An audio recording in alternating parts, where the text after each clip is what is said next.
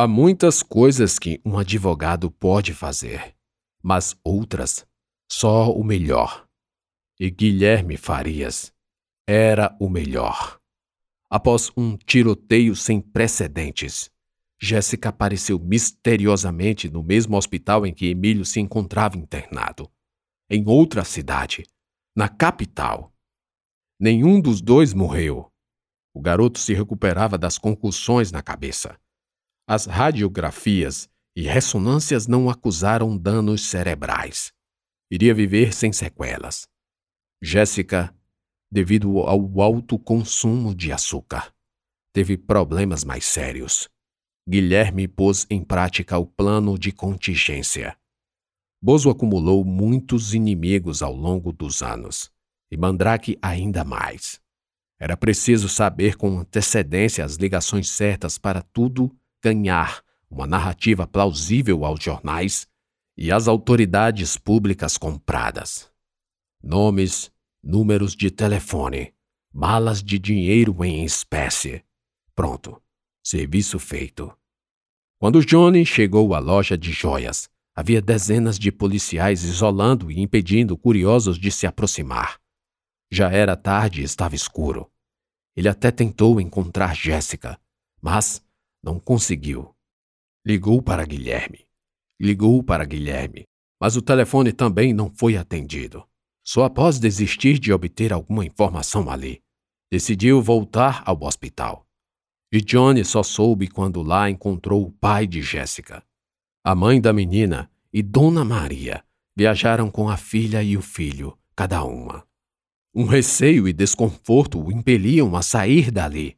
Com certeza seria acusado e considerado culpado pelos infortúnios que se sucederam em absurda sequência. Até a falta da arma poderia lhe render piores pesadelos. Então, foi embora. Johnny! Uma voz o chamou antes que alcançasse o carro parado no estacionamento. Johnny olhou pelos ombros e percebeu que era Guilherme. Eu vi sua ligação, mas não podia atender naquela hora. O que porra aconteceu na loja? Guilherme contou uma história. Tal não batia com os burburinhos das pessoas que faziam a linha humana de curiosos abaixo da sacada da loja. Contou também que tomou cuidado para dar um fim na 765.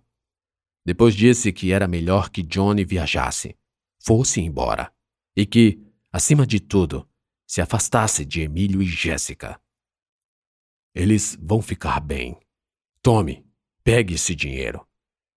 Estendeu um maço de notas de cem reais a Johnny. Sentindo a hesitação, insistiu. Pegue o dinheiro. Vá embora. Vai ser melhor para eles. Eu sei como a garota lhe ajudou. Johnny mordeu os lábios e olhou para o céu. Sem nuvens, estrelas brilhavam no domo sobre sua cabeça. Faltavam poucos minutos para meia-noite de Natal já não continha tanta emoção. Tudo fora tão perfeito. Por que acabar daquele jeito? Lacrimosos olhos, acima das maçãs de um rosto que não acusava sentimento nenhum. A semelhança de uma máscara de cera. Guilherme apenas observava. Há dias que a vida de Johnny, ao que tudo indicava, seria o preço cotado a ser pago por uma dívida. Ninguém poderia fazer Bozo mudar de ideia. Nem mesmo Guilherme, que gostava de Johnny. E se não fossem aqueles amigos, aqueles jovens, aquela menina e o menino que deram a Johnny uma chance, uma vida nova. E agora, tudo o que ele queria era poder abraçá-los e agradecer um pouco mais. Johnny pegou o dinheiro e entrou no carro, sem dizer nada. Deu partida e foi embora. Não queria que Guilherme visse os uivos do choro compulsivo que explodiu minutos depois de pegar a rodovia principal. Gritava e esmurrava o painel do gol bola, com lágrimas torrenciais que aguavam a dor que a falta de amigos de tão pouca data lhe fazia. Chorou e chorou sem destino, numa viagem que parecia não ter fim. Por três meses, Jéssica ficou em coma. Não fosse Guilherme, que não poupou esforços para dar a atenção médica nos melhores hospitais, a menina teria morrido. Mas ao final deu tudo certo. Seus pais, no início, mostraram surpresa, com a ajuda inesperada. Principalmente quando souberam que Jéssica passou mal, exatamente depois de ter saído da lanchonete ao lado do local onde, no mesmo dia, assaltantes tentaram roubar uma loja de joias e relógios. As dúvidas e teorias foram estancadas quando a própria polícia capturou alguns dos assaltantes. Por outro lado, Guilherme justificou a ajuda pela aproximação que tinha com Emílio, que por sua vez era namorado de sua sobrinha, Isabeli. Mais um nó desatado. Ano novo, vida nova. Isabeli viajou para outra cidade. E o namoro com Emílio, infelizmente, terminou. O trauma da tarde de véspera de Natal deixara lanhos, sem dúvida difíceis de cicatrizar.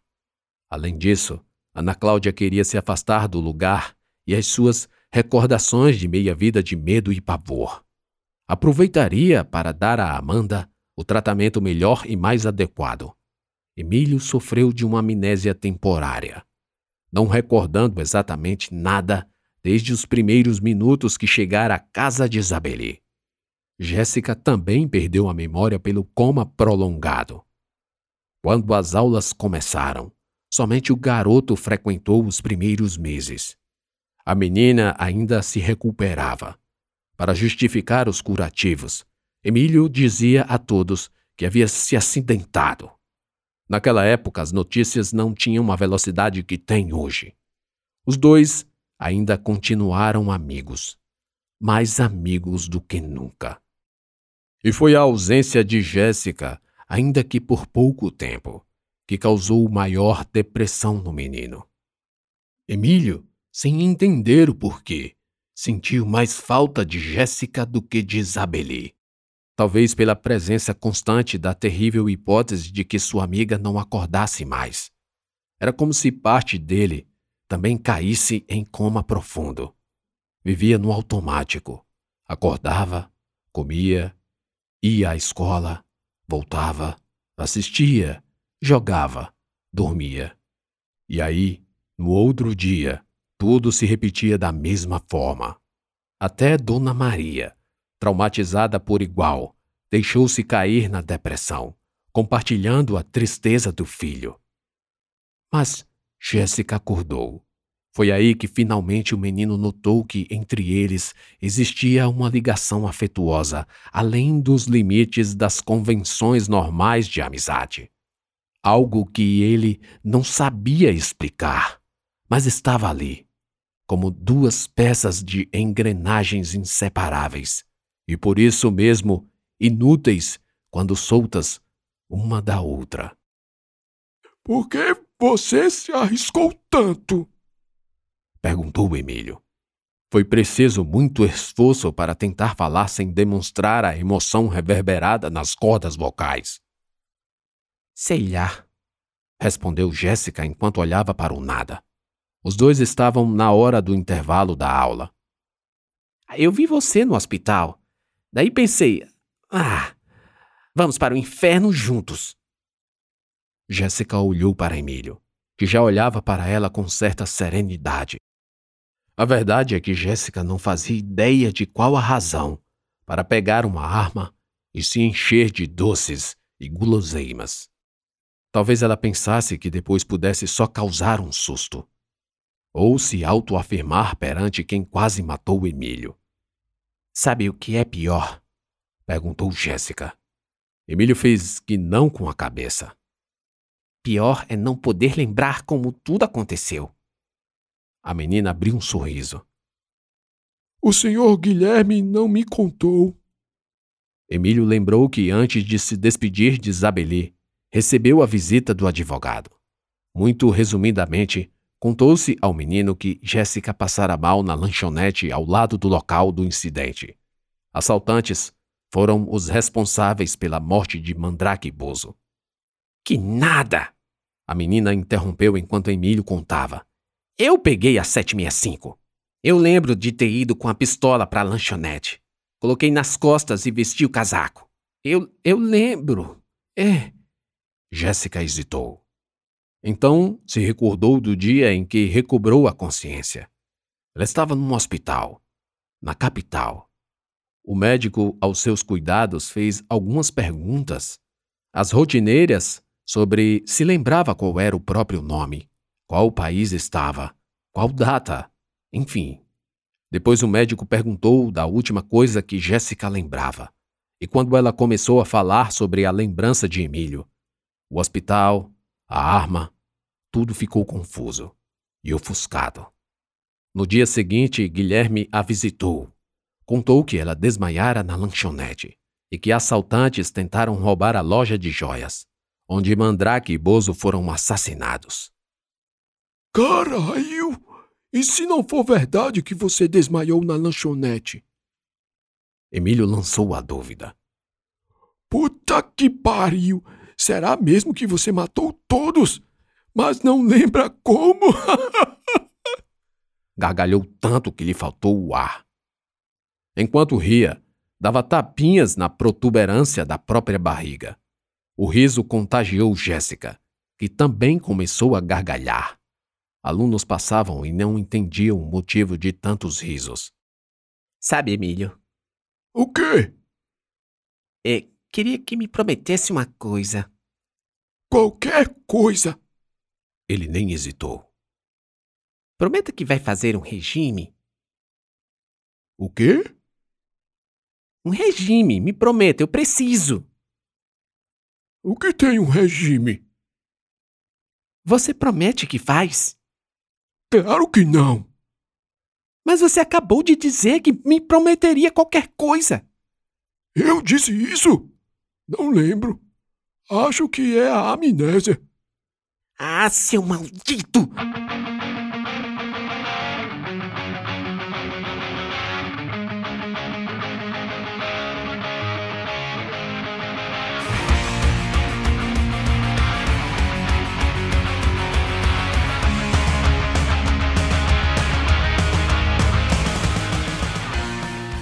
Se você chegou até o final desse livro, eu suponho que você deve ter gostado dele. Pelo menos eu suponho.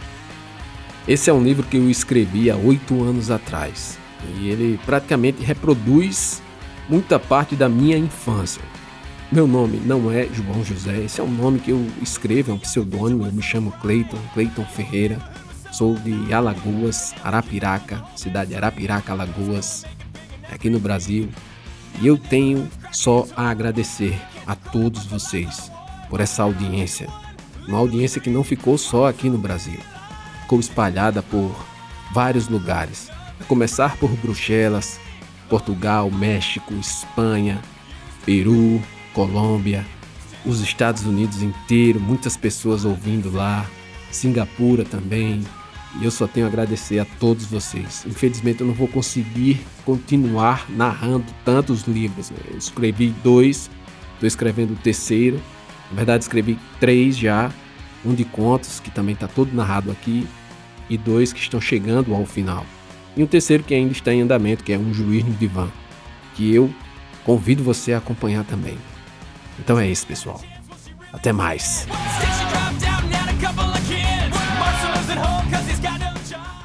Longe, muito longe dali, em algum lugar da costa do Atlântico, Guilherme descansava à beira-mar, ouvindo o quebrar das ondas e o silvo da água salgada na areia da praia.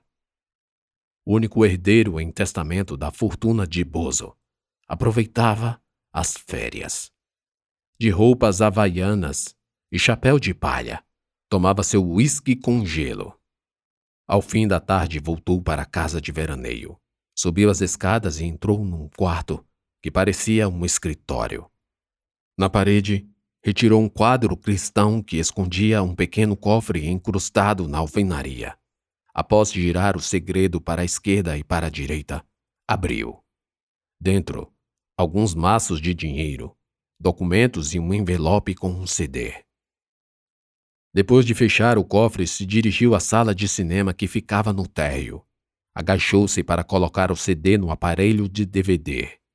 Na face superior do disco estava 24 barra 12 barra 7 18 horas 13 minutos Câmera 2 Guilherme se sentou na poltrona. Colocou mais um pouco de uísque no copo. Sorveu um gole. Depois apertou o play no controle do DVD. Em sua mão direita, as pedras de gelo circulavam no uísque em meio copo.